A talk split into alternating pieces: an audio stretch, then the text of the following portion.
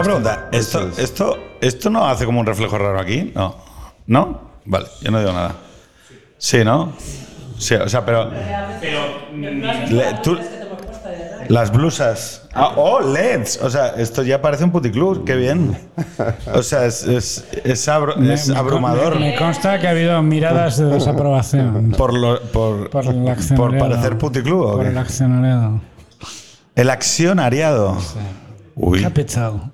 ¿The capital? The capital is not happy. Pero, a ver, hoy vamos a hablar de capitalismo, ¿no? Sí, sí. O sea, hoy, hoy vamos a hablar algo de capitalismo. ¿Es el fin del capitalismo? Aquí no. Aquí no. En concreto aquí no. En algunos hay spots, ¿no? Sí. Eh, hay spots. So, vale. Pues eh, no, que, que yo creo que la pregunta legítima no es tanto si se acaba el capitalismo, que eso todavía no lo hemos... Yo no lo atisbo a ver. O sea, la gente... Quiero decir, por ejemplo, eh, siempre pienso, coño, o sea, qué, qué difícil es imaginar el comunismo, ¿no? La gente tomando lo que necesita eh, y dando por... O sea, no sé si me explico. En un mundo en el que entras en un baño, ¿no? Y en, en un baño, ¿no? Un baño público. O incluso un baño en una oficina, ¿no? Entras y hay una meada. El de antes. Y dices... O sea, no, que, o sea, o sea, yo cada vez que entro en un baño digo, hay una meada, o sea, dijo, es, el comunismo es ¿sabes, imposible. ¿Sabes cómo se llama eso? Eso se llama la tragedia de los comunes. Bueno, y, y, ¿sabes por qué y de los guarros. ¿Sabes, pero... por qué una, ¿Sabes por qué una meada? Porque no es tu baño. Es más, en tu baño también hay una meada, pero ¿sabes por qué? Porque es de dos. Bueno, tengo que aceptar, tengo que aceptar, Esteban, yo tengo que aceptar una cosa. Esto a mí me ha pasado con mis hijos. He tenido que enseñarles a rascar los restos de mierda. Hay una edad en la que pero, tienes... ¿Pero el podcast así todo el rato? No, se espera, pone peor. Espera, espera. Oye, pero a ver, Esteban, tú has estado en el podcast. Ya, ya lo sé, ya lo o sea, sé. Pero, pero es por... Es decir, ya te, tenías carrerilla, era para ¿no? frenarte un poco, que ya iba a lanzar... No, yo, o sea, yo, ¿Cómo, yo se creo, enseña, ¿Cómo se enseña a un niño a rascar? Claro, la única unidad viablemente una, socialista... ¿Os acordáis del niño del, del, la, de la lista de Schindler, que se mete en el cagadero? ¿Fue un poco así o cómo? No, lo que haces es, o sea, primero, o sea, los juntas a los tres, ¿no? Y les dices, oye, esta es una unidad que es una comunidad y somos un equipo. Eh, y por lo tanto... Por lo todos, tanto, a rascar mierda. Todos tenéis que ser responsables del conjunto de la casa. O sea, es, es una unidad socialista, redistributiva. Es un kibbutz. Exactamente. Entonces, eh, el tema es que ellos tienen cuatro compromisos. Para poder acceder... A la, a la pantallita, ¿eh? Que es el premio, de ocho a ocho y media, donde un, uno por, por cada turno, uno tiene que, por cada, cada día selecciona uno lo que se va a ver para todos. O sea, no, no sé si veis el entramado de. Sí, sí. Eh, escoge uno o dos por turno, tal. Autoritarismo. De ocho a ocho y media. O sea, un régimen disciplinario. Sí, sí. Claro, y claro, tienen sí, que hacer cuatro cosas, que son. Eh, además, están ordenadas de manera alfabética. ¿Dar dinero a casa? Eh, no. Recoger, re, recoger el cuarto, cuarto. Eh, deberes, ducha y dientes. Uh-huh. ¿Vale? Dientes y ducha. Entonces, solo hay pantallitas para los tres. Si los tres han cumplido con las cuatro cosas, entonces hay un nivel de supervivencia. A veces es el dilema del prisionero. hay, hay una especie de supervisión autoritaria de que tú, tú, eres, o sea, el, tú sí eres el vigilante de tu hermano. Visualizo que en algún momento de la educación de tus hijos va a haber una vía de tren con una palanca para desviarlo, porque todo va hacia allí, ¿sabes? No, pero, pero, pero me parece, o sea, me parece que la, eh, en, en unidades de control suficientemente... donde se puede ejercer un sano autoritarismo, ¿no? De esto es así porque sí, eh, estas cosas funcionan. Pero en el momento en el que pones un pie fuera de un, de un hogar y te acercas a una oficina, ¿no? A, a, una, a una redacción de un periódico o a un puticlub, digo, o sea, eh, cualquiera de las tres me vale, ¿no? Lo más probable, lo más probable es que eh, empiece a producirse la tragedia de los comunes, que es el baño eh, colectivo no está limpio. El que iba antes que tú podía haber apretado el botón para limpiar la meada. Pero, pero como es liberal solo se preocupa por él, con lo cual no lo hace. No, es eso, eso, ¿no? Solo es se eso, puede ¿no? arreglar de dos maneras. Es eso, Uno ¿no? es así, ya, ya solo hay dos maneras de arreglarlo, que es asignando derechos de propiedad Y la otra manera es... Con las armas. La solución liberal. Exacto. Y la otra manera es, como el baño no esté limpio, voy, mato a uno de cada diez. Claro, pero tú, tú a, a favor, Esteban, ¿tú a favor de qué, de qué postulas? O sea, por las meadas en, el, en los baños públicos. A ver, Pedro, o sea, céntrate, o sea, regresemos, es que no. Empecemos bien, o sea, o sea, yo, o sea ¿dónde, primero, ¿a dónde vienes? ¿Tú, tú, o sea, segundo, ¿qué vas a hacer después? Porque, pero Esteban, o sea, ¿tú, ¿tú crees que las élites globales rascan el gato? No, ¿tú crees? El tuyo no, el tuyo o sea, no. O sea, meta, o sea, tu, cuenta, tu cuenta sí, sí pero tú vas a hacer ya. Vale, por centrar, el rencor de la clase media alta, ¿vale? Eh, el rencor de la clase media alta es porque hay una generación que se está encontrando pis en el baño. Es decir, ¿qué quiero decir con esto? Tú has escrito un ensayo que habla sobre el momento actual y el, el nacimiento de un nuevo momento socioeconómico, ¿vale? Además le pones el nombre de desglobalización. Cuando alguna vez lo hemos comentado nosotros en el libro, o alguna ya hablábamos de posglobalización, pero bueno, va más o menos por la renacionalización de intereses, algo que no queda del todo claro qué modelo es, porque además no hay instituciones asociadas a ello, y por lo tanto yo creo que todavía no... O sea, estamos en, y yo creo que tú lo dices bien, Ucrania y... Ucrania, digo, el conflicto militar con Rusia eh, por parte de la órbita europea...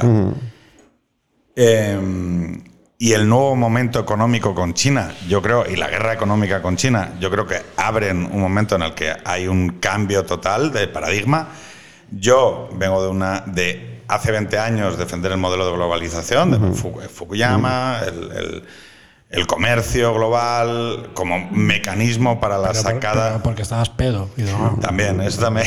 Las drogas y el hedonismo, ¿no? Como única solución. Ahora ya me he comprado un chalet, con lo cual soy clase media alta, ¿no? Claro, ¿qué es lo que, qué es lo que vemos, no? Es, le empezamos a ver las costuras al sistema, yo creo que de, desde hace algo de tiempo, a un mundo que ya no tiene los fundamentales que sí que nos permitían sostener un modelo de vida que nos podía gustar más o menos, es decir, hay gente de izquierdas que siempre lo, bueno, desde una perspectiva marxista, que siempre lo ha considerado eh, indeseable, que quería poner en marcha el reloj de la historia, y regalo concedido, el reloj de la historia se ha vuelto a poner en marcha, ¿no? Así es. Claro, y en, la duda es que yo no tengo claro que eso vaya a recompensar, que este nuevo modelo vaya precisamente a caer en el regazo de la izquierda eh, materialista europea. No, eh, lo primero es constatar que es verdad que estamos en otro momento. Ya no estamos en, en la era global, hemos pasado a otra fase y esa, esa fase está por definir, ¿no? Uh-huh.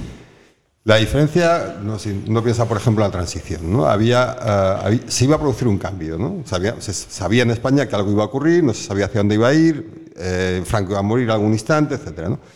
Y en aquel, en aquel momento las fuerzas sociales eran fundamentalmente de izquierdas. Es decir, la sociedad española, en, en cuanto a número, uh-huh, tenía un impulso mmm, progresista de aquella época, que era otra cosa, ¿no? Uh-huh. ¿No?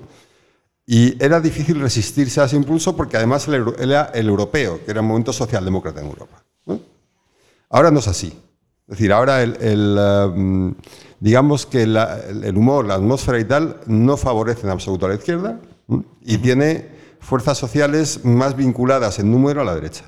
Y esto ocurre en Europa, es decir, la fuerza del establishment existe, pero la fuerza relativa es la derecha, ¿no? En Estados Unidos el establishment es una cosa y la fuerza relativa es la derecha, y en el Reino Unido igual, ¿no? Con lo cual, mmm, ese es el punto de partida, ¿no? El punto de llegada será el que preguntarte, sea, ¿eh? ¿Sigues, el que sea. ¿Sigues orbitando hacia...? O sea, ¿tú sigues utilizando como sistema izquierda y derecha? Yo, sí, sí en un sentido. Creo que es, y esto es indispensable, si queremos arreglar algo de algo de nuestras sociedades, ¿no? Hay un deterioro material significativo en cuanto al nivel de vida, estabilidad, ¿no? Condiciones de existencia, etcétera. Y eso solo lo puede recomponer, ¿no? Si recomponen la relación capital-trabajo. Y eso es del ámbito de la izquierda, ¿vale? Es decir, tradicionalmente ha sido defendido de la mitad. Tradicionalmente, que, siglo veinte. Sí, sí, siglo veinte, sí, sí. ¿Qué ocurre? Que en, en esa recomposición capital-trabajo, ¿no? Sí. Ahora eh, es un paso más complicado, ¿no? Porque lo que tenemos que hacer es recomponer la relación entre el, el capital financiero y la economía real.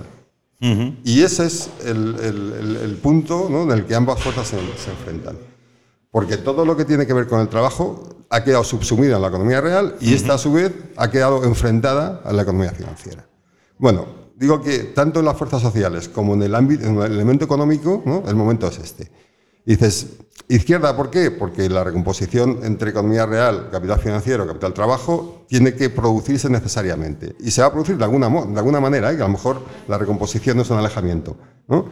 Y eso no tiene por qué hacerlo la izquierda, ¿no? Que en otros instantes hemos ver, visto es que, cómo es que yo creo también que, lo ha hecho la derecha. Pero ¿qué, qué, o sea, ¿qué, qué aventuro yo ahí? Es el, el capital ha ganado eh, financiero, ha ganado velocidad, movilidad, ubicuidad, uh-huh. eh, audiencia, uh-huh. capacidad de atracción, vamos a decir, de talento, aunque sea un uh-huh. poco cursi, pero hay que decirlo, las mentes más pensantes de nuestro mundo contemporáneo, el otro día lo, lo hablábamos, ya no están en la política, uh-huh. ya no están en el arte, no están en la cultura, están en el mundo financierito, uh-huh. los Enriques, ¿no? O sea, están en el financieritos forrándose en la City de...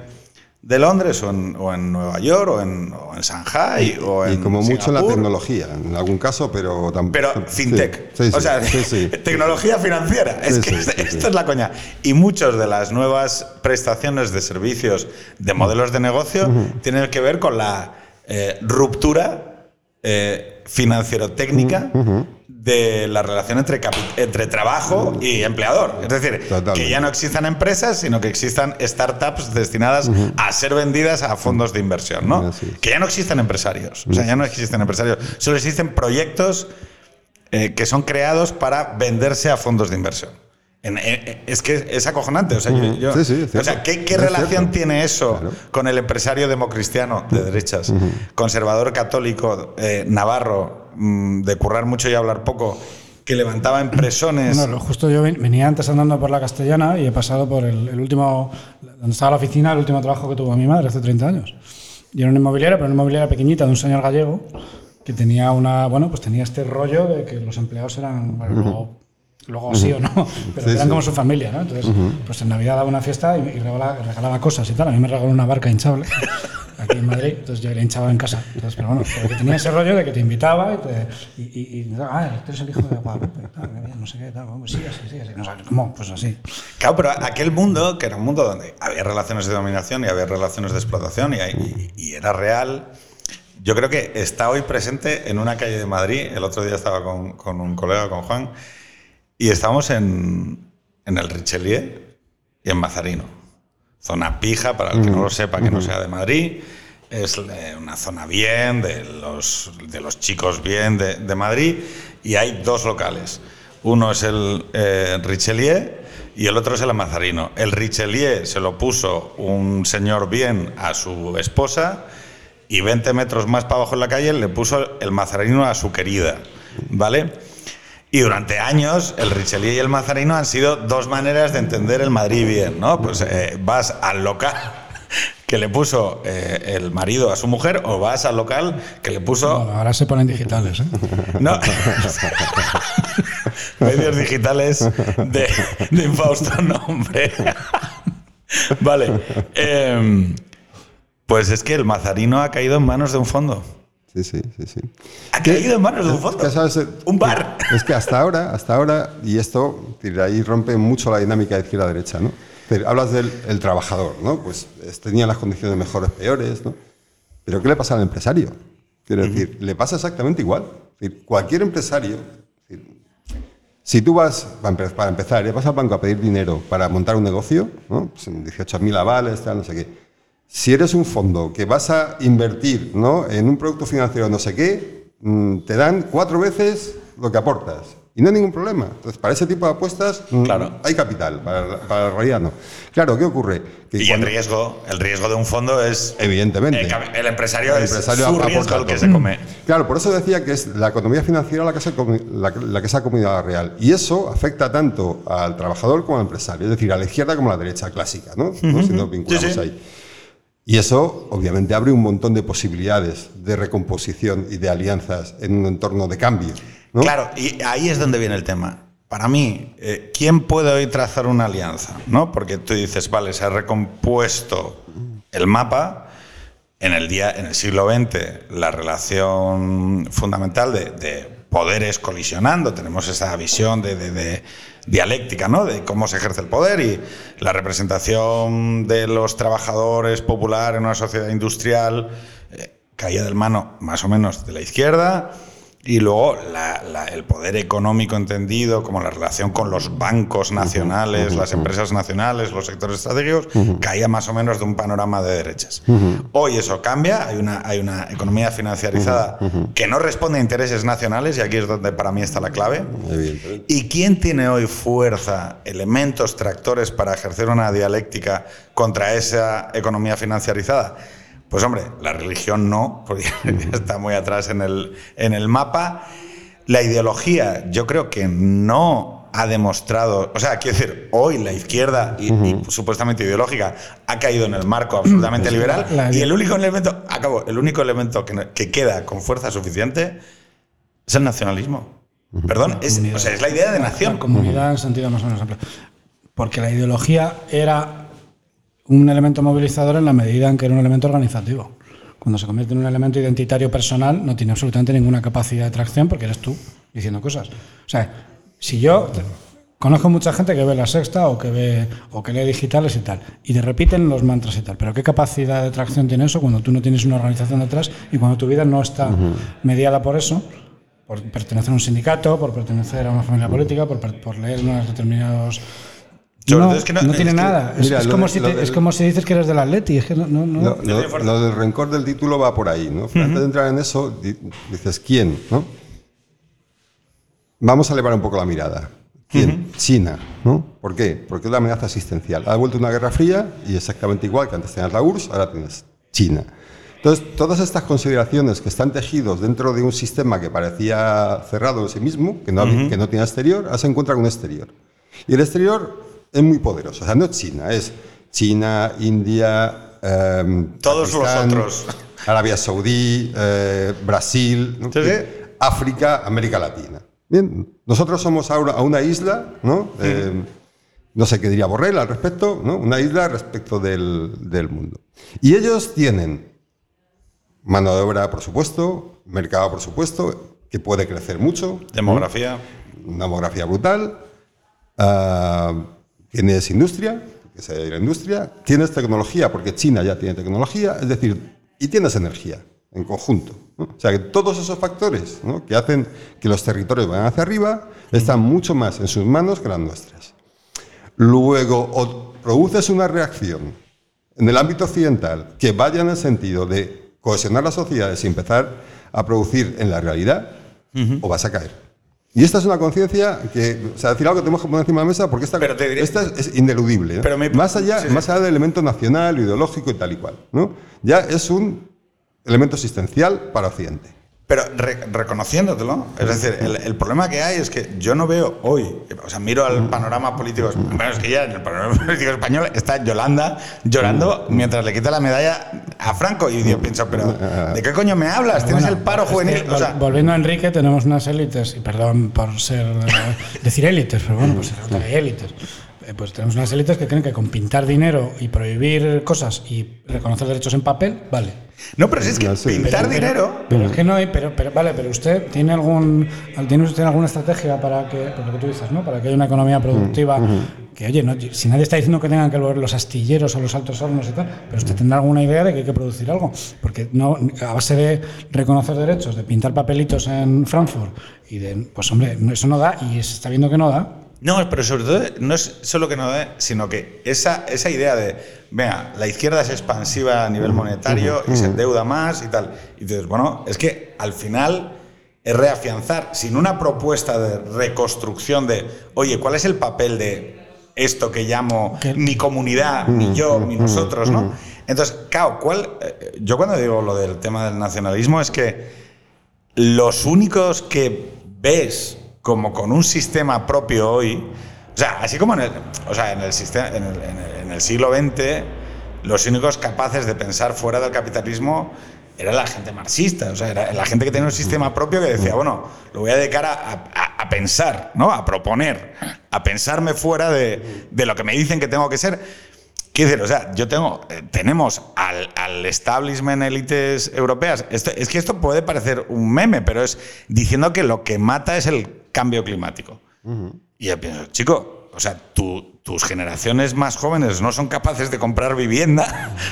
A ti te va a matar eh, la desigualdad económica en un continente envejecido, pero tú eres gilipollas. O sea, ¿qué dices? Estás hablando del dos mil cincuenta, que, que te va a matar la temperatura, cosa que... Estamos, en realidad estamos bastante seguros de que, de que no, pero, pero es que en dos mil cincuenta no, y veinte años antes no vas a poder pagar las pensiones. Claro. Bueno, ni las pensiones, ni el alquiler de la casa, ni, ni vas a poder devolver la hipoteca. Quiero decir que todo ese entorno rentista se va a encontrar con el problema de que... Ni va a haber chavales claro, claro. suficientes como para sostener mediante su masa laboral el, el, bueno, una, una especie de reparto del bienestar, una promesa de futuro, claro. vamos a llamarlo así. Claro, los únicos que veo... con rudimentos suficientes como para decir, oye, stop, y por lo menos voy a atreverme a pensar contra, contra esto porque veo que vamos un poco hacia tal. Los únicos que están proponiendo. Y claro, tú dices, vale, me puedo gustar más, menos, me llama Madotero. Escuchas a Meloni, vale, escuchas a Orban, escuchas a, a... Y claro, ellos te dicen, bueno, yo tengo un sistema, no te puede molar, pero dime cuál es tu alternativa. Y el hecho es que la globalización... ha sido un proyecto que ha ido mucho más allá del comercio. Ha, o sea, ha penetrado en el, en el uh-huh. tuétano del pensamiento uh-huh. y es casi increíble que, oye, tenemos élites cognitivas dedicadas a pensar los problemas de la España del dos mil cincuenta, ¿no? Uh-huh. Uh-huh. Y que son capaces de marcarse un informe y sobre cuestiones absolutamente, no sé cómo, de urgentes, ¿no? Oye, mira... España es un país de propietarios de vivienda, siempre lo ha sido, o sea, que, o sea es una necesidad, el, las familias, la demografía y demás. Sobre estas cuestiones, los únicos que llegan a plantear cuestiones contradictorias en el mercado de trabajo, y lo digo, son los nacionalistas. Y esto es, ter- o sea, es sí, terrible. Pero, pero, no, pero, pero fíjate, porque pues, bueno, también es verdad que en la, de momento la variante que tenemos en España es bastante particular. Porque viene también de una derecha reaganiana, entonces hay como un conflicto siempre, sí, siempre sí, hay sí. dos almas que son complicadas. El otro día no me acuerdo en tribuna si era Espinosa o era, o era Gallardo en Castilla y León o quién era el que lo decía, pero decía globalización sí, o sea, globalismo no, pero globalización sí. Es decir, ellos tampoco articulan una... probablemente porque no se puede. No, sí, sí se puede, lo que pasa es que también tienes que tener una visión estratégica y, el, y parte de la derecha... o buena parte de la derecha carece de ella, porque estamos hablando de los problemas uh-huh. de la izquierda, que son bastante evidentes, ¿no? Pero tampoco las derechas han tenido una capacidad de intuir el momento, de poner un proyecto a la altura. Y muchos de los problemas que pensamos los seguimos pensando en los términos viejos de izquierda-derecha de los estereotipos, por ejemplo, ¿no? Tú decías los fondos de, de, de las pensiones públicas, ¿no? Pero claro, es que el Banco de Inglaterra tiene que intervenir para, sal, para salvar los fondos de pensiones, que por eso intervino, ¿no? Uh, dice, bueno, pues tengo un problema con los fondos de pensiones privados porque están haciendo apuestas demasiado apalancadas y de un montón uh-huh. se puede caer todo. Los impuestos. Hombre, si vive una empresa aquí, ¿no? Um, comprar y vender, ¿no? De manera extractiva, a lo mejor conviene que los impuestos se le eleven mucho. Y si, sin embargo, si pones en marcha algo que produce actividad, trabajo, pues a lo mejor los impuestos se deben reducir. Y siguen siendo los impuestos. Pintar dinero. Hombre, si vas a pintar dinero para generar... me parece bien, si vas a pintar dinero para difuminarlo, pues al final vamos a tener un problema grande. Sí, pero yo lo que te decía... y, siempre, y siempre estamos pensando en esos términos, los viejos términos, estereotipos, de impuestos sí, impuestos no, lo privado, lo público, etcétera. Y a lo mejor tenemos que dar un paso adelante en una acción sí, distinta. Introducir ¿no? otros criterios. Claro. No, yo te lo decía en el sentido de que, sobre todo en Europa y en España de una manera clarísima, no hay un proyecto de... Mm. O sea, yo no, no. no te digo que haya que abrir no. los altos hornos de Vizcaya otra vez, mm. ni Sagunto, no. ni que haya que abrir las minas, bueno. pero tiene que haber una conciencia de que gobernar y, y tener un proyecto de país no puede ser solo que ni siquiera lo imprimes tú, que lo, que lo imprimen en Frankfurt. Eh, eso y reconocer derechos sobre el papel uno tras otro y uno tras otro mm. y, o prohibir alternativamente cosas que cada vez te parece que son peores. Claro, es que al final, es que lo mencionabas tú, lo de las élites, ¿no? En España no tenemos élites, ¿vale? Porque las élites públicas Um, han quedado para reproducir su posición de poder uh-huh. y, y las élites privadas eh, están para ganar dinero y están aquí o allí. Bueno, ¿no? De hecho, entonces, ¿no? es muy interesante. Claro, no hay estructura de país, no porque, hay una. Porque estaba el debate estos últimos días de uh-huh. es que las empresas tienen un gran beneficio, entonces es, es lícito subir los impuestos para que arrimen el hombro, pero es que no lo tienen en España. Claro. ¿Dónde tienen el beneficio claro. esas empresas? Claro. A ver, Latinoamérica. Claro. Entonces, en ese aspecto, ya por terminar, sí, Pedro, sí, sí, en ese aspecto, no, no, el nacionalismo sí te introduce una variable de confrontación. Claro. Porque tienes que pensar en. en como el catolicismo, que no es, que no es bastante, como el marxismo. Que no es bastante, es decir, pero el roce se ha producido desde la derecha y por el nacionalismo. Vale. Hasta yo, ahora. Yo, uh-huh. yo, o sea, yo iría. Eh, ítem plus, diría. Eh, quien tenía capacidad para contradecir el sistema en el siglo veinte era el marxismo, intelectualmente.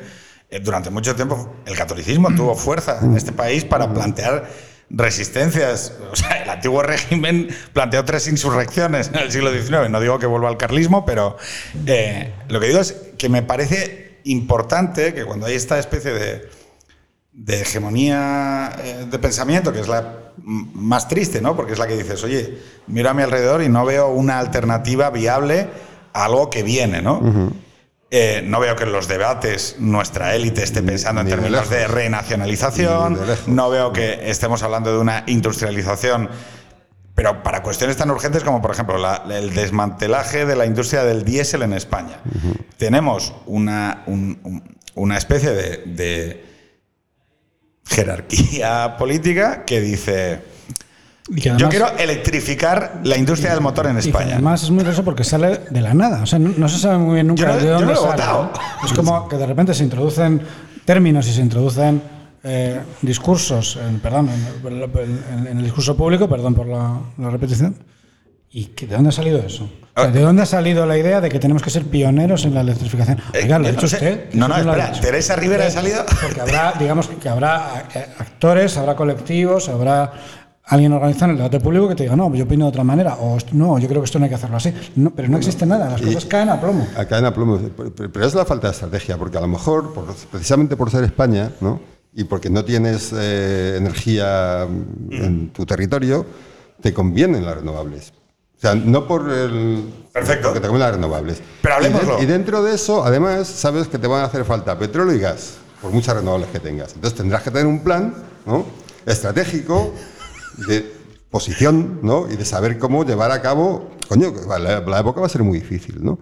Y no, o sea, y no estamos en eso, o sea, ni, la, ni las élites privadas ni las élites públicas. Termino. Sí, sí, sí, sí. La historia es que ahí nos vamos a ver arrastrados, porque en el instante en que China lo está haciendo así, por supuesto, Estados Unidos ha empezado a hacerlo así y lo está haciendo de una manera muy intensa.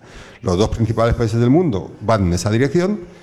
Ya nos van a forzar a los europeos a tomar medidas en esa dirección. Eh, que vamos con mucho retraso. Estados Unidos ya ha dicho que eh, microchips de gran complejidad no exporta ni uno más a China. Claro. Que es como la típica cosa de, oye, se acabó esto de chutar se acabó, eh, sí. tecnología a China co- como si fuera una tal. Y sin embargo, no, hoy, yo, yo, yo, o sea, yo digo, bueno, eh, el debate público español sobre dónde están nuestras fortalezas, uh-huh. si además puede tener un cierto sentido que nosotros hagamos una apuesta por las renovables, uh-huh.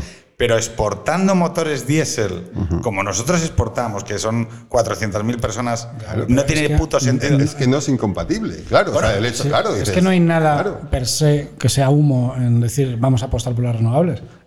Es que Noruega y Dinamarca están desarrollando tecnologías de renovables que son la hostia, pero lo están haciendo, sí, no están vendiendo humo. Pero que es verdad que hay que ser pragmáticos. No sé, España tiene una economía dedicada al turismo. ¿Bien? Vale. O sea, ¿qué vas a hacer? ¿Acabar con el turismo porque piensas que esto...? No. Pero tú sabes que tenemos un gobierno... O sea, ¿qué, ¿Qué vas, a hacer? Dice, ¿Qué no, vas no? a hacer con el diésel? O sea, ¿tienes una, una potencia importante en ese sector y vas a acabar con ello? No, lo que pasa es que tú puedes hacer una transición y planear la transición, pero no vas a acabar con lo que tienes, que es un poco absurdo, ¿no? De momento. Pero el corto plazo no implica que no puedas pensar en el medio. Tengo claro. la sensación de que ahí tenemos un elemento absolutamente distorsionador con todas las ventajas que te puede aportar, que es la Unión Europea, en el sentido de que ellos... El gobernante en España siempre cree que va a tener el respaldo del Banco Central Europeo, de los fondos europeos y, del, y, de, y de que siempre va a poder, como Pedro Sánchez, en momentos de tensión o en momentos de bajón, irse allí y que le, le, y que le pasen la mano por el lomo. Pero yo creo que tenemos dos, dos debilidades. Una, esa, ¿no? Que incluso puede ser una fortaleza en el sentido de, dices, bueno, el tamaño importa, el territorio importa, uh-huh. uh, un, una posición europea sólida y cohesionada nos situaría fuera con una potencia grande. Uh-huh. Bueno, es una posibilidad que es probable que no ocurra, ¿no? Pero está ahí, ¿no? Mientras tanto, o sea, se van tejiendo cosas allí que luego no tienen repercusión, que generan más problemas. En fin, o sea, sí. Pero luego tenemos el otro lado, que es, claro, si tú quieres recuperar capacidades estratégicas para el Estado, las empresas tienen que estar supeditadas al Estado, las estratégicas. Uh-huh. Porque China o Estados Unidos hacen determinados planes, ¿no? Claro, ¿por qué se ha desarrollado China? Porque el capital estaba supeditado al desarrollo nacional. ¿Por qué se ha desarrollado muy poco Estados Unidos? Porque era el Estado el que estaba supeditado al capital. Al, al capital, ¿no? ¿Qué ocurre a España? Que tú no tienes un manejo estratégico por dos motivos. Porque tienes una, um, una desvertebración grande, diecisiete comunidades cada una tirando por un lado, y porque por arriba no le puedes decir al de Iberdrola o a quien sea, no, las reglas son estas y a partir de aquí vas a ayudar al, al territorio en el que vives, ¿no? Claro, pero fíjate, es que has dado una cosa que nosotros tocamos un poco en el libro, que es la desnacionalización del país. Es decir, ya hablamos ayer sobre el tema de dónde procedían nuestras élites, ¿no? O sea, nuestras élites a lo largo del siglo veinte, sobre todo a partir de mil novecientos sesenta en adelante, Enterría, los reformistas del Opus, eh, los altos cuerpos de administración del Estado, luego también la parte sindical. Es decir, yo vengo de un territorio como Asturias donde de transiciones energéticas algo sé, y vamos, o sea, todos los representantes políticos de la comunidad moral asturiana, si lo podremos poner en plan cursi, defendían a muerte algo como el carbón, uh-huh, que mataba gente, o sea, extrayéndolo moría gente, o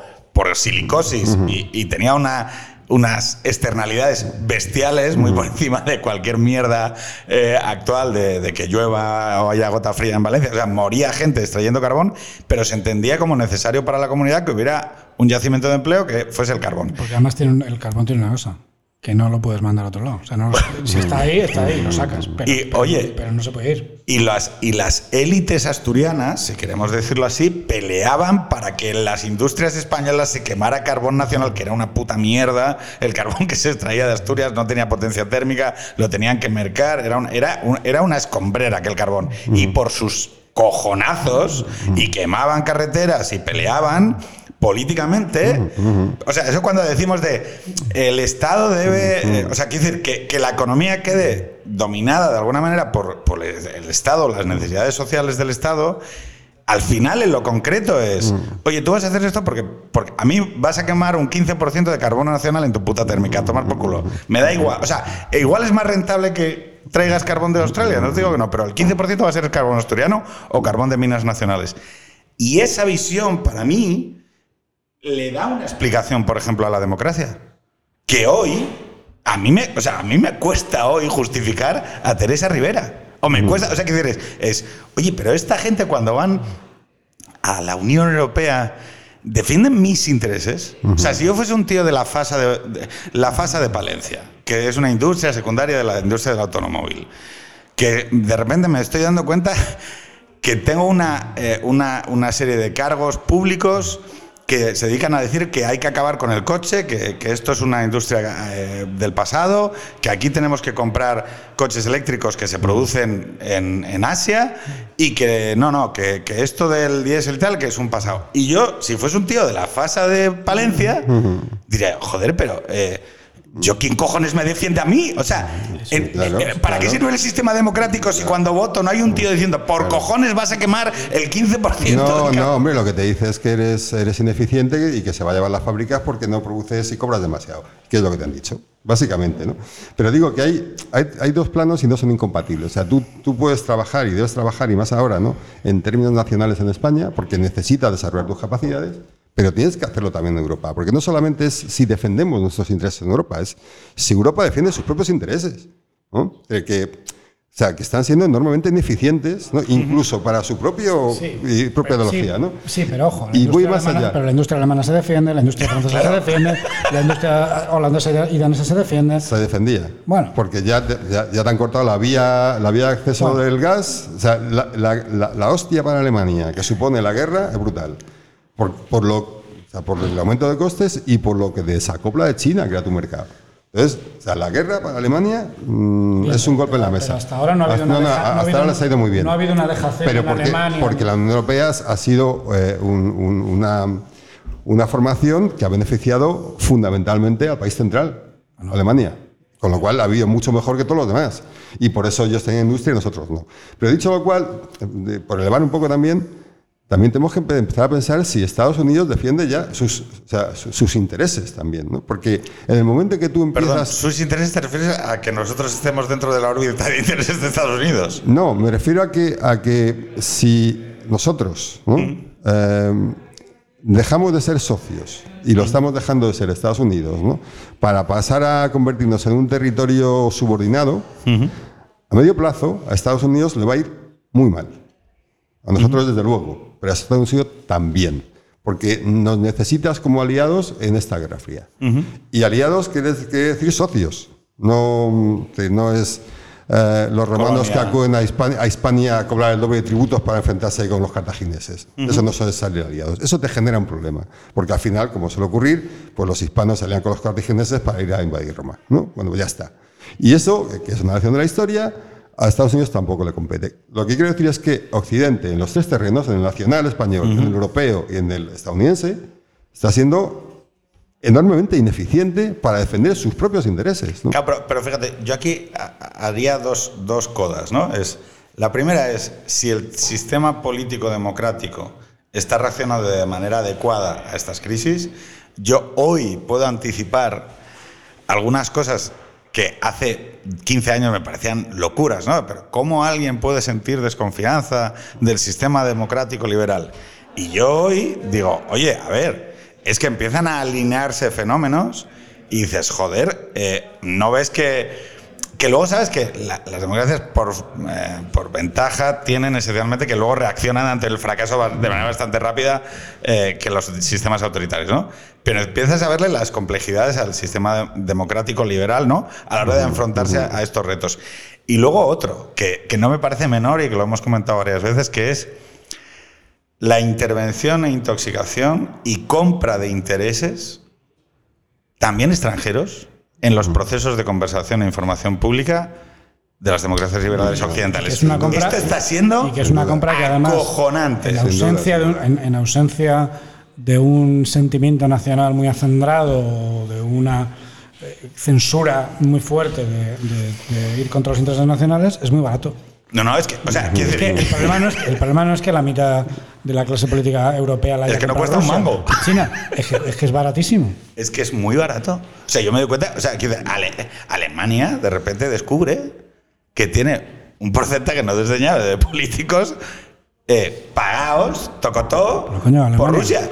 Sí, sí. Ponte a mirar. Ponte a mirar los lobbies pro-chinos en España, ¿quiénes? Mírate los nombres. Claro, entonces... Pero, pero se ocurre a la inversa. Si te das cuenta de que España está siendo comprada, ¿no? por fondos eh, y a veces te compran los chinos y a menudo te compran los estadounidenses. Entonces también tenemos um, influencia estadounidense en el sentido de una relación que mira exclusivamente por los intereses de Estados Unidos y no por uh-huh. los comunes, ¿no? Que eso, bueno, pues ocurre siempre, ¿no? ¿Sabes? Claro, es que lo único que aguanta... O sea, quiero decir, la, al final tú piensas, ¿cuál es la estructura que va a conseguir resistir ante estas cuestiones? O sea, si entre... No, y también añado, y las empresas.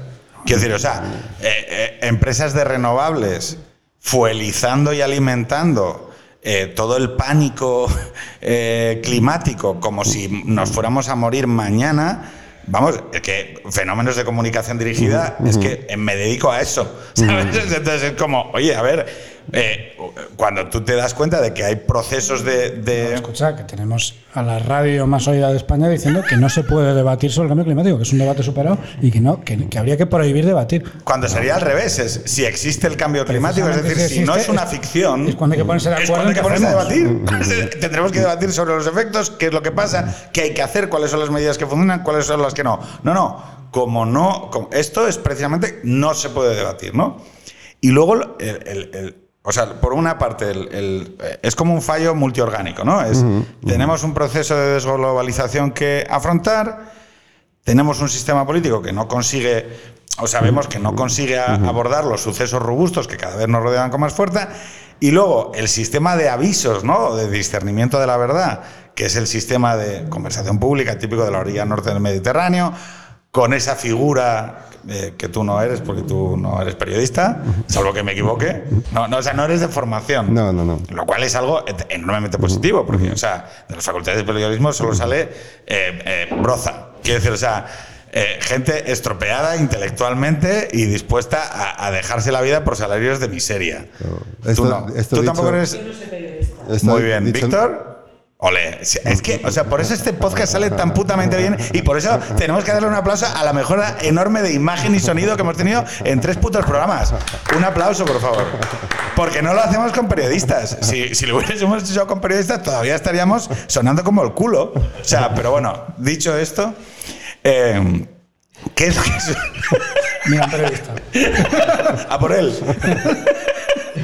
Entonces, claro, eh, la, esas instituciones, Bretton Woods, eh, las instituciones siglo veinte, ¿no? La ONU, el, el, los cinco, las cinco naciones con soberanía ampliada que son las que están asociadas al mundo nuclear, o sea, todo ese mundo siglo veinte que ves cómo se va diluyendo en, en, en comunidades morales o comunidades nacionales como las eh, occidentales europeas, debería tener como un proceso de contradicción en el espacio público de conversación, ¿no? Uh-huh, uh-huh. Y sin embargo nos veo mucho más animados debatiendo sobre los, perdón, sobre los transexuales, uh-huh. iba a decir, añadir un adjetivo, sobre la, la, pero no porque no crea que haya que atender a la responsabilidad del dolor de la persona pero, transexual, pero, sino porque... Pero fíjate que tampoco hay un debate sobre eso, lo que hay es mucha ocupación del espacio por un tema que a mucha gente le da lo mismo, pero no hay un debate real porque lo que hay es dos grupos más o menos organizados ocupando espacios prefijados y en realidad la, la inmensa mayoría de la gente no se puede formar una opinión porque solo hay dos lobbies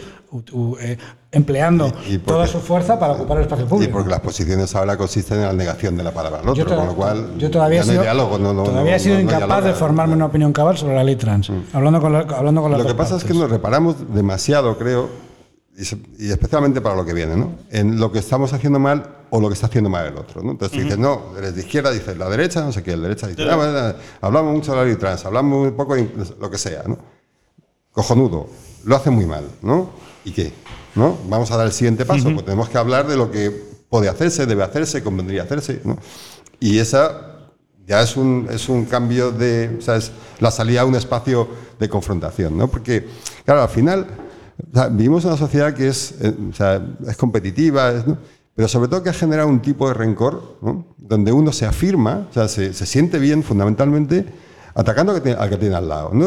Se juntan los compañeros, se levanta uno, entonces los otros cuatro, mira, hijo de la gran nota. Um, el descontento que se genera no es un descontento que provoque una reacción para cambiar las cosas, ¿no? Es un descontento para eh, hacer de menos al otro, ¿no? De hecho, de hecho, si tú te fijas en los, en los últimos, por cifrar los últimos diez años en España, once desde el quince eme, que es una política muy del resentimiento en todos los ámbitos, en todos los ámbitos. Eh, sí, que, sí. que se ha mejorado. ¿Ha mejorado en algo la vigilancia de la corrupción? ¿Ha mejorado en algo el problema del modelo económico, del modelo del sistema laboral, nada, nada. de las pensiones? ¿Ha mejorado algo de eso? O sea, todo ese debate tan encendido que teníamos, ¿se ha cambiado la ley electoral? ¿Se ha hecho uh-huh. algún... Se han, ¿Ha mejorado la rendición de cuentas en España? No, fíjate, no, no, nada, no, pero, pero no, fíjate ni cómo hay planes estratégicos, ni este, visión de futuro, este ni hay. Eh, me, me, me ha gustado porque has metido lo que, a donde yo quería ahora eh, llevar la conversación, que es ese fallo multiorgánico que uh-huh. la democracia no parece capaz de, de responder,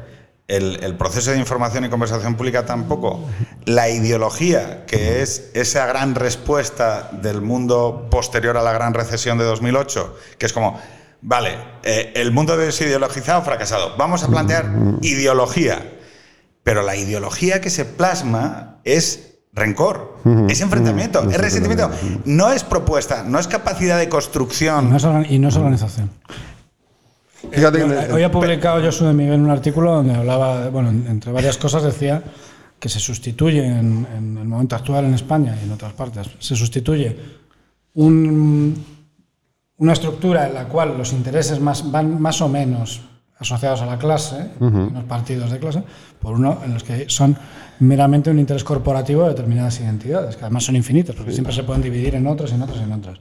Entonces, en esas, en esa, claro, pero, de esa manera es muy difícil de distribuir. Exactamente igual que eso ocurre en la política, en la economía hay distintos intereses de distintas, digamos, lobbies o espacios económicos, uh-huh. ¿no? que nunca se ponen de acuerdo, que se enfrentan unos entre otros, con lo cual tienes una sociedad desvertebrada, ¿no? Pero ¿por qué es importante? Y ahora ya vamos al título del libro, porque le has, o sea, en el título del libro has hablado de el rencor, que me parece muy importante, o sea, yo creo que está en la centralidad de la inoperancia actual de la, del proceso de toma de decisión colectivo, que es que nos pacificamos con el resentimiento y el rencor. O sea, ya nos vale con joder sí, sí, sí, sí. A, a un miembro de nuestra comunidad moral y eh, to own the libs, ¿no? Que decía... Uh-huh, uh-huh. O sea, no, nos vale ese ganar que es simplemente joder al que no piensa como yo, ¿no? Pero luego tú metes términos de clase. Sí, que es sí. la clase... Y yo pensé, la clase media. Uh-huh. La clase media soy yo. Uh-huh. El propietario, de un, el, el owner de un chalet en Getafe... Tú sabes que el, la, la, el, la, la, la Getafe no, no es clase media alta ya, ¿no? O sea, claro, Getafe, por eso. Getafe ya no. Pero eres del Río. Pero, no, pero, pero es que sabes, añado que él que pone la, media, guión la mos, la y mosca, en alta. La, la, la mosca esta es endémica. ¿Cómo se llama? La mosca esa que muerde. La mosca negra. La mosca negra es endémica. Bueno, y hay un, hay un, o sea, hay un, hay una estación de aguas residuales justo o sea, al lado. O sea, bueno, y está la, decir, y Valdemingómez está en la playa. Claro, por eso es que yo tengo un chalet de puta madre. Pero, no, plan, puta madre, pero Getafe. Getafe pero la esperanza, la esperanza de, de vida en Pedro del Río es como en Zambia. O sea. Hay obesidad. En, en, o sea, que no es como en, en el norte de Madrid, que está todo el mundo delgado, ¿sabes? O sea, mira a Víctor, que es eh, pijo de por su casa. Carhartt. Sí, Víctor, es un poco pijo tú, ¿no? no Bueno, un poco, un poquito. No, pero entonces, el sí, tema es, sí. ¿por qué, ¿por qué rencor y por qué clase media alta? Pues porque a menudo, cuando hablamos de... Y, de resentimiento, etcétera. Se suele poner el acento en el obrero industrial que se ha visto superado por los acontecimientos, entonces se convierte en alguien rancio, ¿no? no. Bótate y, de trampa. Claro, ¿no? Dices, bueno, esto es, es así, ¿no? Gente que la, la historia ha superado, etcétera, etcétera, ¿no?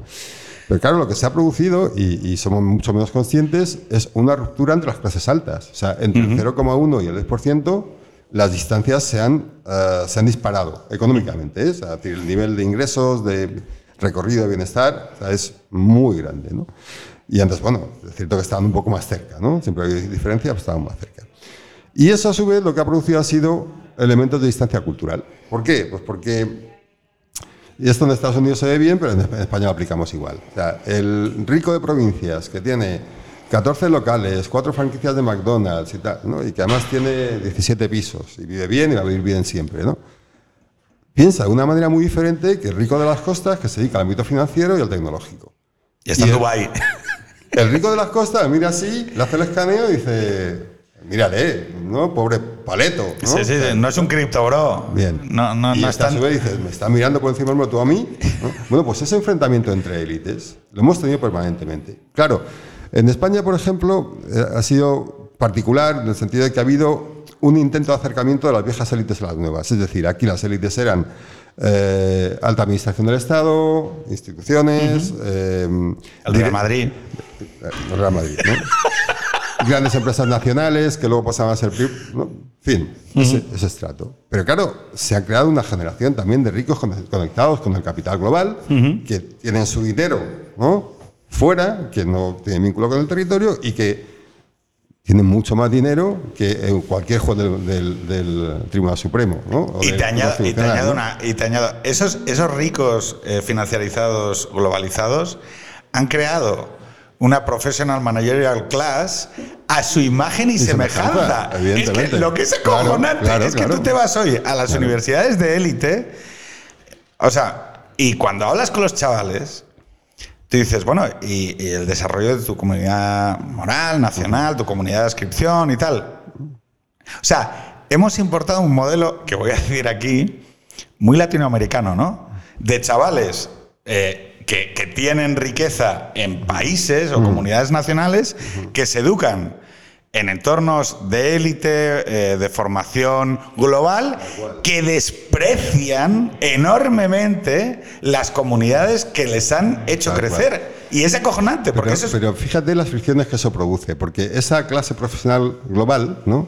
aparece por aquí y llega al ejército y le dice cómo tiene que gestionar, ¿no? los recursos que tiene. Entonces el militar, que es muy obediente, dice sí tal, pero piensa, esto es una gilipollez, ¿no? Y esto pasa en muchas empresas, ¿no? Que llega el, vamos a hacer un proceso de cambio, y dices, no, es una estupidez. Claro, lo aceptas, porque no te queda más remedio, pero está muy alejado de aquello.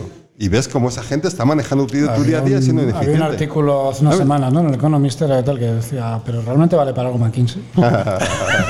Boston Global, claro, Boston la, Global la, Consulting, McKinsey la, y Bain. La conclusión muy la línea en el Economist era sí, pero. sí, muy Economist. Sí, pero. Sí, sí, pero. Claro, pero, pero. Pero, pero digo, Claro, es que vives un día a día con mucho malestar también entre los entre la gente con muchos recursos. Claro. ¿No? Y... Mira, mira, o sea, Paula, por favor, o sea, saluda. O sea, por favor, un saludito. Venga, ven. Un saludito. No, pero...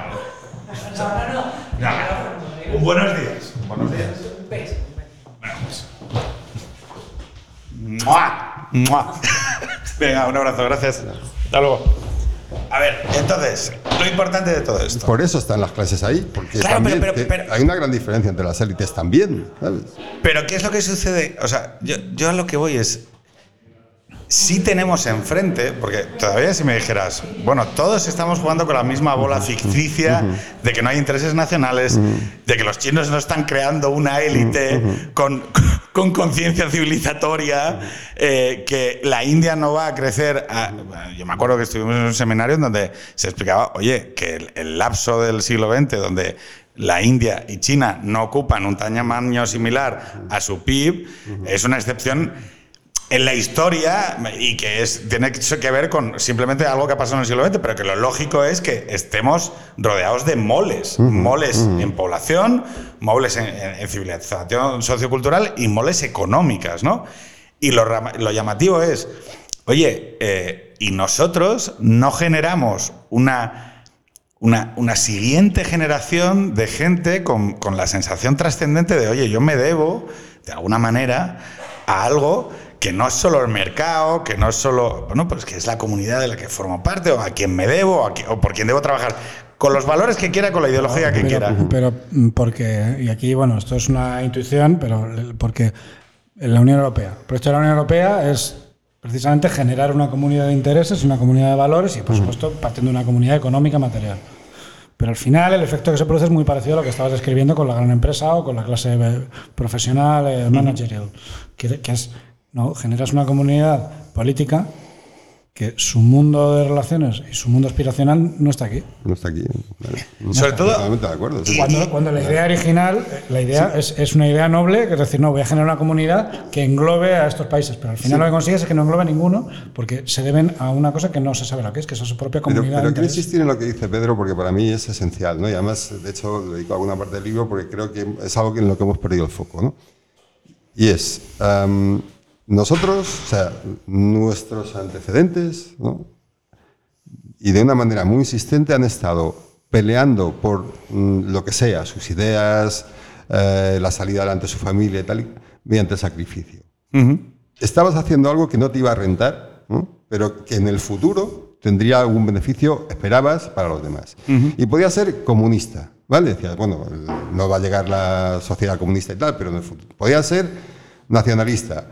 O podías pensar que mm, te partías la, la espalda picando piedra, pero tu hijo iría a la universidad. Mi familia, no sé, el futuro. El futuro. Entonces decías, bueno, ¿me, me genera alguna rentabilidad a mí a corto plazo? No. Pero tengo que hacer algo por los míos. Sean cuales sean los míos, ¿eh? O sea, que ya ni, ni siquiera entro, entro Ojo en eso. Ojo al ¿no? vehículo de, de generosidad, de, de, de generación, de, de, de generosidad intergeneracional mm. de la vivienda en España. La gente sí, sí. matándose para dejarle una vivienda a los hijos. A los hijos. O sea, perdón, ¿eh? O sea... Sí, sí, sí. Bueno, que, eh, digo que nuestros padres, nuestros abuelos, ¿no? que vienen de ese mundo, que salen mm. de, la, de la guerra civil y que, bueno, pues ven, ven un momento de auge de España, pues dicen, pues ahora salimos de la pobreza, vamos hacia algo mejor, porque se lo quiero dejar a mí, a mis hijos, como mm. el empresario, ¿no? Se lo quiero dejar a mis hijos, así. Pero es que ideológicamente ocurría también. O sea, la gente con una... Y además ocurría también en, en términos de, de comunidad o de nación o de espacio territorial occidental. O sea, tú tenías una visión y querías que la gente participase de esa visión que beneficiase al conjunto, ¿vale? Uh-huh. Ahora eso ha desaparecido y lo único que tienes son pequeñas identidades, ¿no? O intereses privados, es decir, el, sí, sí, el yo o, o, o el yo vinculado con un nosotros muy estrecho, ¿no? Pero fíjate, en ese sentido sacrificio de la, del futuro, de la, o sea, de, de, del recorrido, ¿no? Tú definías antes al inicio una cosa que me parece importante porque Hegel, ¿no? O sea, para que yo. Perdón, perdón Pedro, pero es que ¿dónde dejas entonces un mínimo atisbo de vida ética si no tienes eso encima de la mesa? Si no hay ¿Dónde unos lo otros. Dejas? ¿Dónde si lo no hay dejas? unos otros. Claro, pero. Un puto sentido vital. Pero el, el nosotros, o sea, que, que yo creo que lo has colocado en tres órbitas, ¿no? Es. Eh, España, uh-huh. Europa y Occidente. Uh-huh. Y esto es llamativo porque es que, uh-huh. o sea, Claro, el, el, la gente que viene de un sistema de pensamiento de izquierdas tiende a pensar más en el conceptos dialécticos, es decir, entiende la vida bajo un proceso de conflicto y, y dialéctica, ¿no? Y tú dices, oye, bueno, yo no te digo, en el dos mil resultaba difícil pensar en un otro uh-huh. contra el que ejercer una dialéctica y tú definirme con uno, uh-huh. definirte con unos contornos. Uh-huh.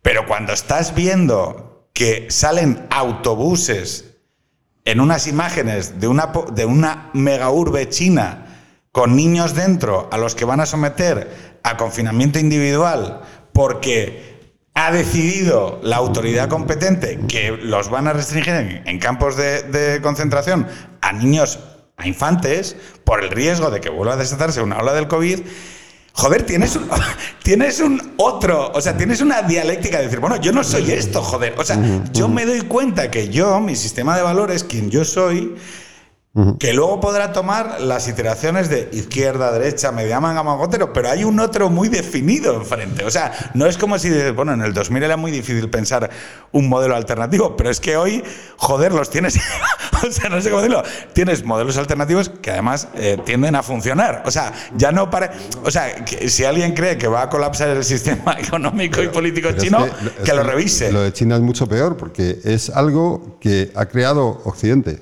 es decir, el gran beneficiario de China, ha, ha habido dos beneficiarios. Uno, el Estado chino, uh-huh. y el otro, Wall Street, que era quien ha conseguido los beneficios de haber producido allí. Suenas como Trump, lo sabes, ¿no? Mm, esto es la realidad. O sea, si el diagnóstico te aunque suena, la Trump, te, te, puede, te, puede ser, te puede sonar como quieras, pero, pero esto es la, la realidad. Diga, la verdad o sea, es la verdad, aunque la diga, aunque el, la diga Trump. El Estado chino y Wall Street. O sea, el mundo financiero es un problema con el, la gente progresista. ¿Eh? Ya lo dudo, ya lo dudo, ya lo dudo. ¿Qué es lo que, vale, pero ah, si tienen algún problema lo, los progresistas o los conservadores con la realidad, es problema de los progresistas o los conservadores, no de la realidad. ¿Qué es lo, o sea, que, esto, ¿qué es lo que más problemas te da a la hora de explicar entre la gente progresista y entre la gente conservadora? O sea, si yo te dijera, oye, dime una cosa que le cuesta mucho entender a los progresistas contemporáneos y una cosa que le cuesta mucho comprender a los conservadores contemporáneos. Casi todo. Casi todo. Mira, voy a poner un, un, un paréntesis y luego te contesto vale, la pregunta, ¿no? Tenemos la dialéctica de la maldad de los hombres fuertes, ¿no? Uh-huh. El otro día estuve en, un, en, un, en la presentación de un libro sobre Felipe González, ¿no? Decía doscientos dos diputados, un rodillo durante diez años. Sí. ¿Eso era un, un hombre fuerte o uno débil? ¿Era democrático o era un dictador? ¿Era bueno o era malo? Y te dabas cuenta que en aquel instante, para hacer la transición, necesitabas una mayoría social, uh-huh. que tuviera mayoría política, para cambiar España. Uh-huh. Y luego puede, cada cual puede discutir lo que quiera, con lo que, pero necesitabas una mayoría social. No, porque no, si no tenías una mayoría social, tenemos un amigo aquello con, era... Se va a la mierda. ¿No? Ten, tenemos un amigo común que trabajaba en el Banco Mundial y un día, claro, hablando de reforma educativa aquí en España, claro, me decía, es que claro, es imposible, ¿cómo le meten mano a los rectores, a los sindicatos de la función pública? Me decía, no, pues en Perú es muy fácil. Y como no hay esta organizada, pues llegas, claro, lo haces. Claro. Y luego ya, pues ya veremos.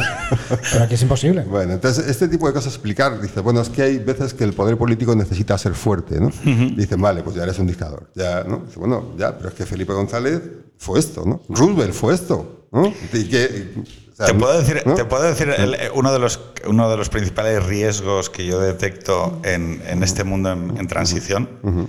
En este mundo en transición, por las distintas cuestiones que hemos, que hemos visto, el, el problema es que el gobierno o la proyección de lo que se entiende por gobierno bueno ha derivado en una especie de conceptos o nociones aristocráticas que se sostienen a sí mismas, estructuras autoportantes de pensamiento, ¿no? Es, uh-huh. esto es así por cojones y hay un cierre, ¿no?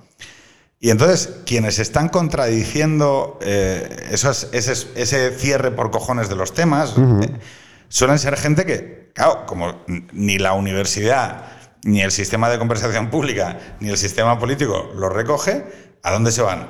A la gente. Uh-huh.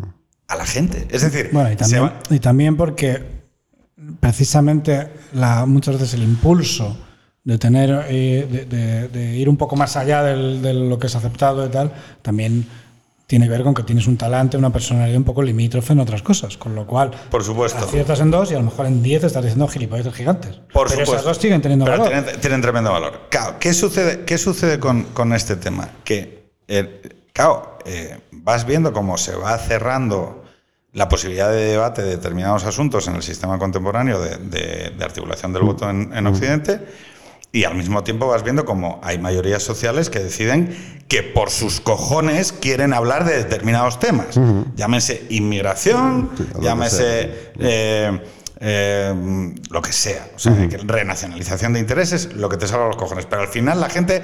Y eso nos va a llevar, antes que después, a una especie de conflicto entre cuál es, o sea, cuál es el límite del valor del voto. Es decir, ¿por qué...? Porque los sistemas constitucionales establecen que usurpan al debate de mayorías X temas. Dicen, dentro del sistema constitucional eh, están protegidos por los derechos fundamentales X, Y, Y, ¿no? Y entonces es un mapa para, de alguna manera, evitar la guerra civil dentro de la comunidad. Si yo no toco X, Y, Y, yo no entro en conflicto dentro de la comunidad y la Constitución me impide tocar esos temas porque están usurpados a las mayorías. Durante un fenómeno transformador de reconocimiento de derechos, que en donde todo está mega más y más y más y más, no reconocimiento de derechos, quizá transformación de lo que son los derechos o la noción de los derechos. Derechos subjetivos. Sí, o sea, es como, oye, pues esto y lo otro y lo demás allá. Hemos eliminado ese carácter limitante de lo que son las constituciones, que yo creo que es el modelo latinoamericano, que es un proceso constitucional que no recoge estabilidad en el sistema. Y luego lo que vamos a tener en Occidente, antes que después, va a ser que los sistemas políticos sí. provocan inestabilidad. Una, no generan estabilidad, sino bueno, que provocan inestabilidad. Pero hay una cosa perversa ahí, porque lo que tú decías antes, si tú estás negociando a nivel de país, si tú estás negociando entre los sindicatos y entre los partidos que representan a clases sociales, de una manera más o menos eh, fidedigna, si tú estás negociando, por ejemplo, el balance entre capital y trabajo, todo el mundo entiende que eso es lo que hay. Son nuevas contadas y es lo que hay. Oye, esto toca para esto y esto para esto. Y no hay manera de que... Pero tú sabes que he dicho hoy Yolanda. Calla. Que el despido tiene claro. que ser medido el, calla, calla. por género, y eso lo sabe, edad y formación. Y eso, calla, y eso lo dice todo el mundo. Todo el mundo, todo el mundo sabe lo que hay, que estamos repartiendo una cosa determinada. Pero si tú vas al paradigma de reconocimiento de derechos sobre el papel, no tiene, no tiene fin. Porque claro, ¿qué más da? Pues podemos reconocer cualquiera. ¿Qué pasa? Y se ve ahora perfectamente con el debate de la ley trans. Que en realidad, en un estado de bienestar o en un estado del reconocimiento, al final el reconocimiento del Estado solo te lo puede producir mediante el presupuesto, o mediante uh-huh. la, la discriminación uh-huh. positiva, o mediante una, legal, una, legal, una legalidad ad hoc. Y entonces sí que estás repartiendo cosas. Sí, ¿Crees que la democracia es intocable? ¿Tú crees que la democracia es intocable? Sí, en Occidente. Bueno, a ver. Déjame que acabe, perdona. ¿Qué pasa con la ley trans? El, la, la ley trans o todo el rollo trans, digamos que tiene dos, dos, dos eh, grandes asuntos problemáticos, que son el tratamiento de los niños, de los menores, y por otro lado la, auto, la autodeterminación de género, que es lo uh-huh. que tú dices, el papel sí te que eres una mujer o un hombre o lo que tú eres. Eh, claro, sobre el papel, eh, sobre todo los padres, lo que os parece problemático es lo de los niños. No, hay un tercer elemento bueno, que, que, vale. que creo necesario reflejar, que vale. es que hay un dolor a atender. Vale. Si no, no, y, pues, y sobre ese, es, sí, sí, sí, eso sería lo, de, eso, lo importante. Eso lo, eso lo, lo doy por hecho. O sea, vale. eso, eso es previo. Pero ¿qué pasa con la autodeterminación de género? Que en el momento, y es el, la gran guerra de las feministas TERF contra el, contra el rollo trans, es que, oye, es que hay derechos subjetivos reconocidos a las mujeres en cuanto a mujeres. Uh-huh. Entonces, si tú eh, introduces un relativismo sobre lo que es una mujer, esos derechos ya empiezan a ser cuestionados. Claro, pero... pero, pero ya, pero que, que estáis hablando de la ley trans otra vez. Sí, o sea, porque no decir, podemos evitarlo. Claro, ¿no? ¿no? Entonces, pero fíjate... Pero, pero esto yo... es parte de la trampa. O sea, a ver, dices, todo derecho genera una necesidad de reconocimiento presupuestario. ¿Vale? Vale. Luego voy a reconocer derechos a las minorías muy minoritarias porque el, el, el estropicio presupuestario que me hacen es muy escaso, ¿no? Y esto pasa mucho en la economía, es decir, que introducen medidas caritativas. Es decir, para aquellos que están muy abajo, muy abajo, entonces bien. El bono ¿no? cultural. Entonces, para aquellos no sé qué, bien, ¿no? Pero porque no te descuadra el presupuesto.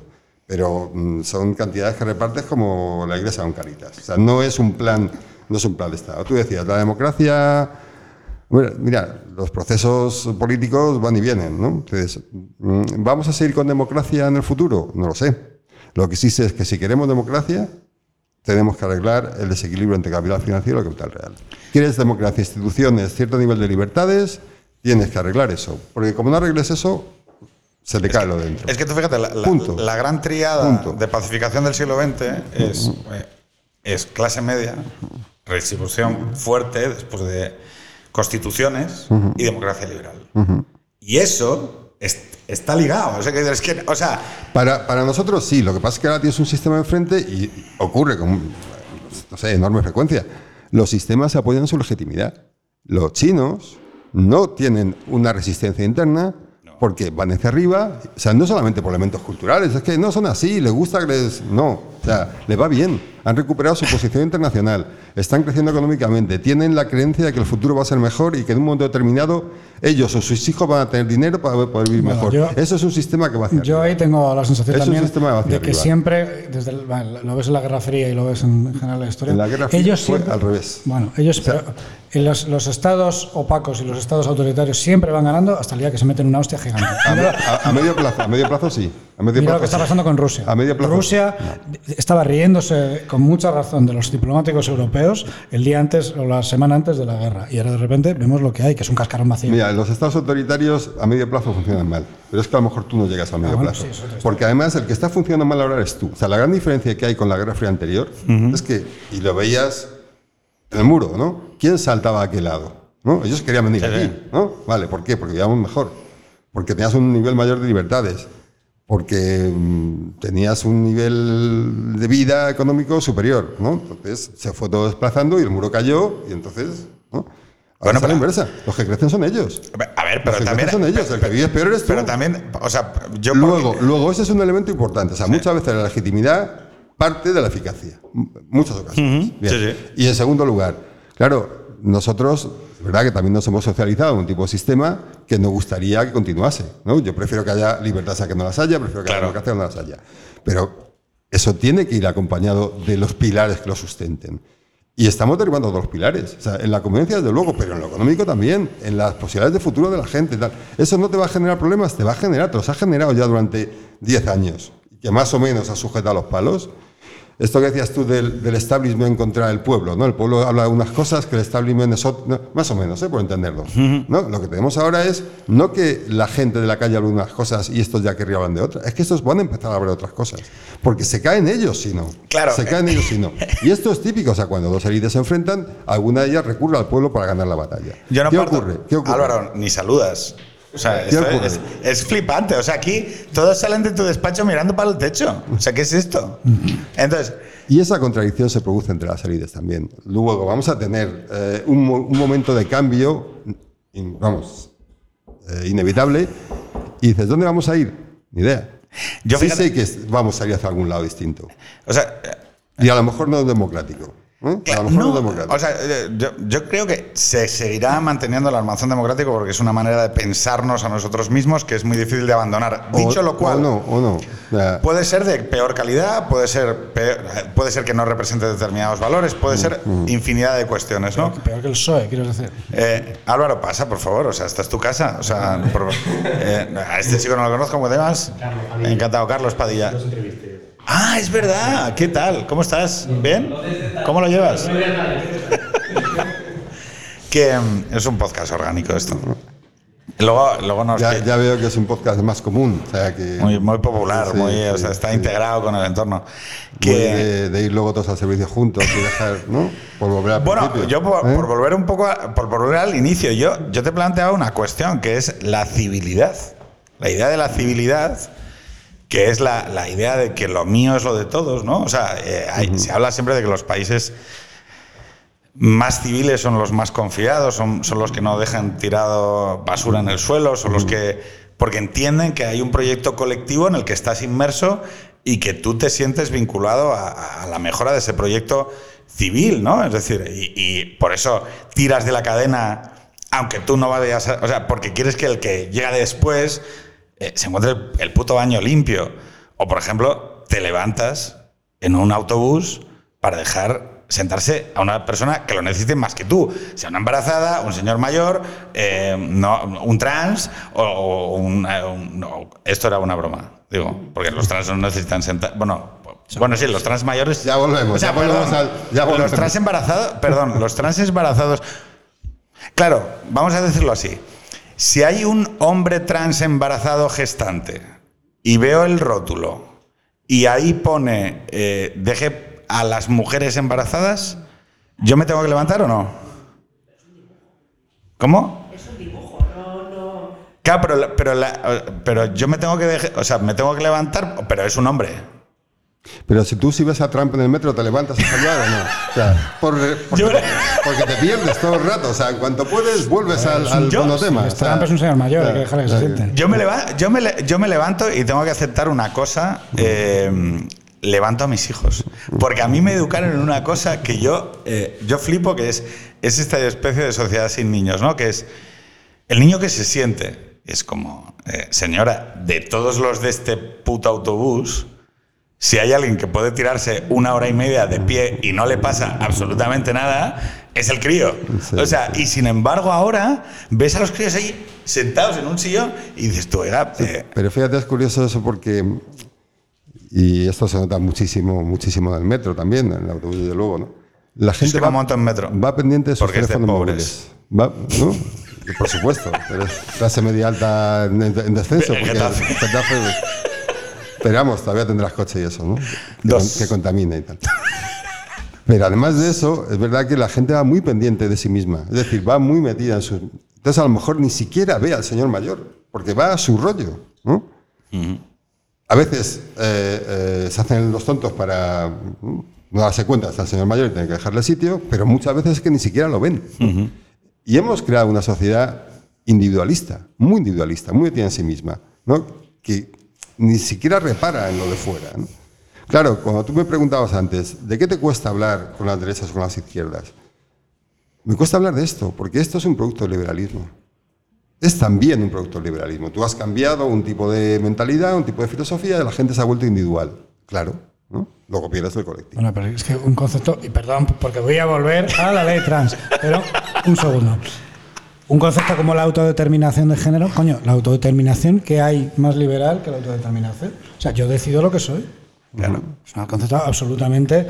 Eh, no, no, es que no es tú perteneces a una clase social porque te ha tocado o perteneces a una nación porque te ha tocado. No, es que yo me autodetermino. En mi género, de mi biología. Ya, pero esa es que la autodeterminación en la época liberal, ¿no? Y la hemos visto, digo, en los últimos cuarenta años, ha sido siempre una determinación construida a partir de las maldades del otro. Uh-huh. Digan, no, es, no es yo quiero hacer esto, sino yo no quiero hacer este y este no me deja. Uh-huh. Con lo cual tengo que acabar con este, porque este es un... ¿no? Que no me deja hacer lo, lo mío. Y, y así se han construido las identidades últimamente, ¿no? Y esto explica la polarización. ¿De dónde iba, no? O sea, me cuesta mucho hablar con conservadores, me cuesta mucho hablar o, con conservadores liberales y con, y con la izquierda, porque, coño, siguen anclados en ideas de hace quince, veinte años y no salen de ese marco, ¿no? Entonces, para mí, o sea...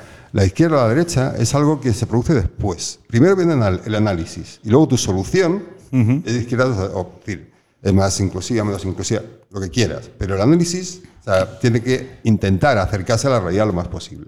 ¿Vale? ¿Qué ocurre?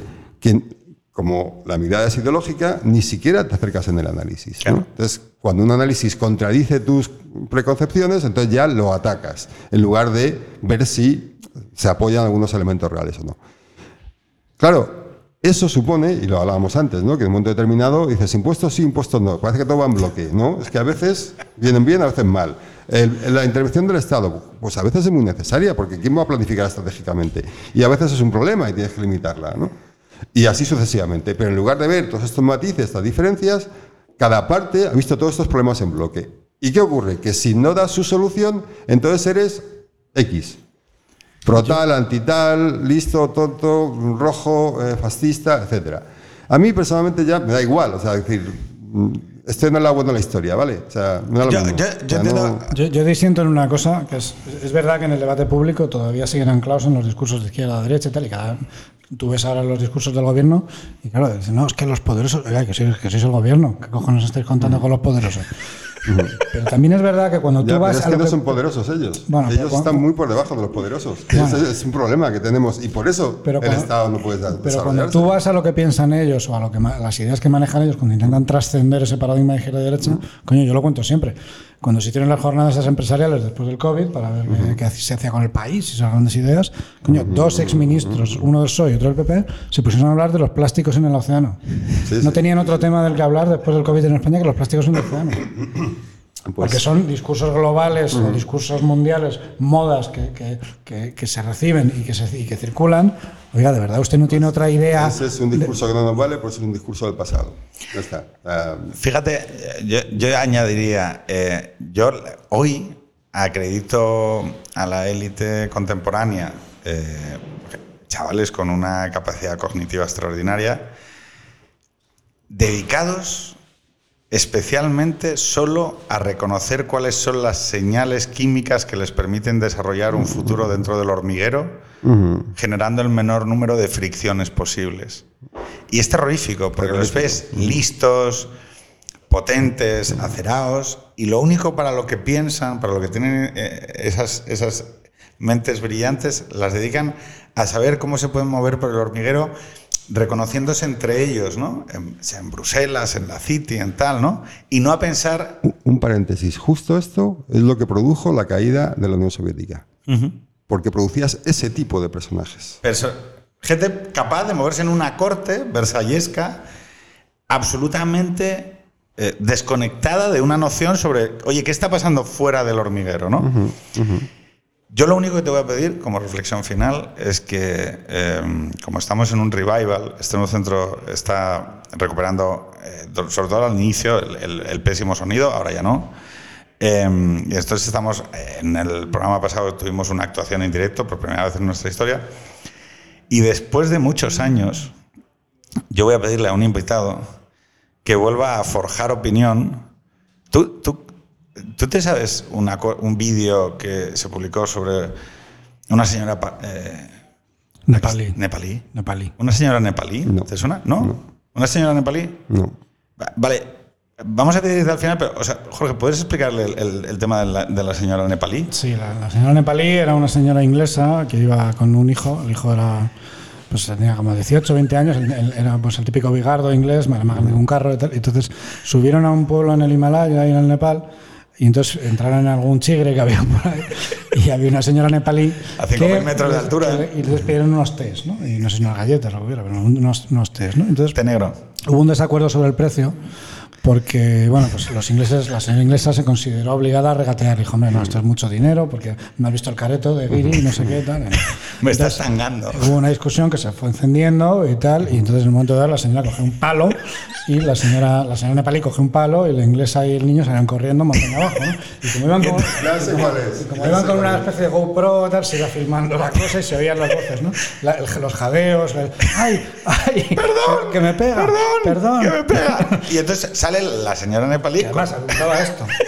Eh, es una señora nepalí que parece sí. un tinkiwini, así de, de treinta centímetros. Lo más interesante del caso así. Es que hay un momento en que la señora, ya, la señora inglesa agotada se da la vuelta y pide por favor que respeten su vida y su integridad física. Y el niño, que, es, que tiene veinte años, está ya en Kanmandú, o sea, está como ocho montañas más allá. O sea, se, se ve como el niño huye, ¿no? Huye, huye, abandonando a su madre. Abandonando a su madre frente a una Tinky Winky, de, de, pero con un madero así que, que está amenazado. Bueno, tiene dos, ¿no? O sea, es como... Sí, como unos tablones, además. Es una, es una cosa como muy, muy teatral, ¿no? Entonces, lo que me gustaría saber es, eh, tú, Esteban, ¿con quién vas? Así, ¿quién, ¿Hay en el conflicto capital-trabajo? ¿Quién, quién es? Ahí el rencor de la clase media-alta, ¿con quién vas? Pues te voy a contar una cosa, eh, que no te va a responder a la pregunta, pero espero que ilustre algo, ¿no? Y es um, ese tipo de sentimiento de ya no me vas a vacilar más, ¿no? Y a partir de ahora vas a cumplir lo que tienes que hacer. Es lo que tiene China o India con Occidente. O sea, es la señora nepalí. Tú vas con la señora nepalí, o sea, clarísimamente. Es, es la señora nepalí que te que está diciendo a los occidentales. Sí, sí, no, no, no, no, no, o sea, no, o sea, stop. Ya, ya está, no, aparte, ¿sabes? quinientas rupias, o sea, me estás, o sea, me estás diciendo o sea, que, que... O sea, que haríamos bien en tomarnos en serio este momento de la historia, porque a lo mejor vamos a tener que bajar, ¿no? Montaña abajo, y tus hijos van a estar dos claro, kilómetros más allá. Lo que está claro es que el hijo es Alemania. ¿Es Alemania? Pues no te quepa duda. Esteban, un verdadero placer recomendar a la gente, no sé cuál es mi cámara, Víctor, eh, está, eh, recomendar a la gente que se haga con el título de ACAL, por cierto, eh, eh, eh, editorial de rojos, ¿no? O sea, sí, se puede sí, decir, sí, sí, de comunistas, sí, sí. de comunisti, eh, con el rencor de la clase media alta uh-huh. y... El fin de una época. Y el fin de una época. Uh-huh. Porque estamos en el fin de una época y necesitamos pensar cuál es el futuro y necesitamos por lo menos desarrollar unas mínimas nociones éticas y civiles para la vida en común. Les recomiendo encarecidamente a los espectadores de este podcast de sonido extraordinario, responsabilidad colectiva de todos sus trabajadores, que son muchos, aunque no se nos vea, eh, aunque no se les vea a ellos, a nosotros no se nos ve. Y sobre todo para que por lo menos heredemos una sociedad occidental donde al llegar a mear no te encuentres la meada del anterior. Muchas gracias y hasta la semana que viene. Adiós.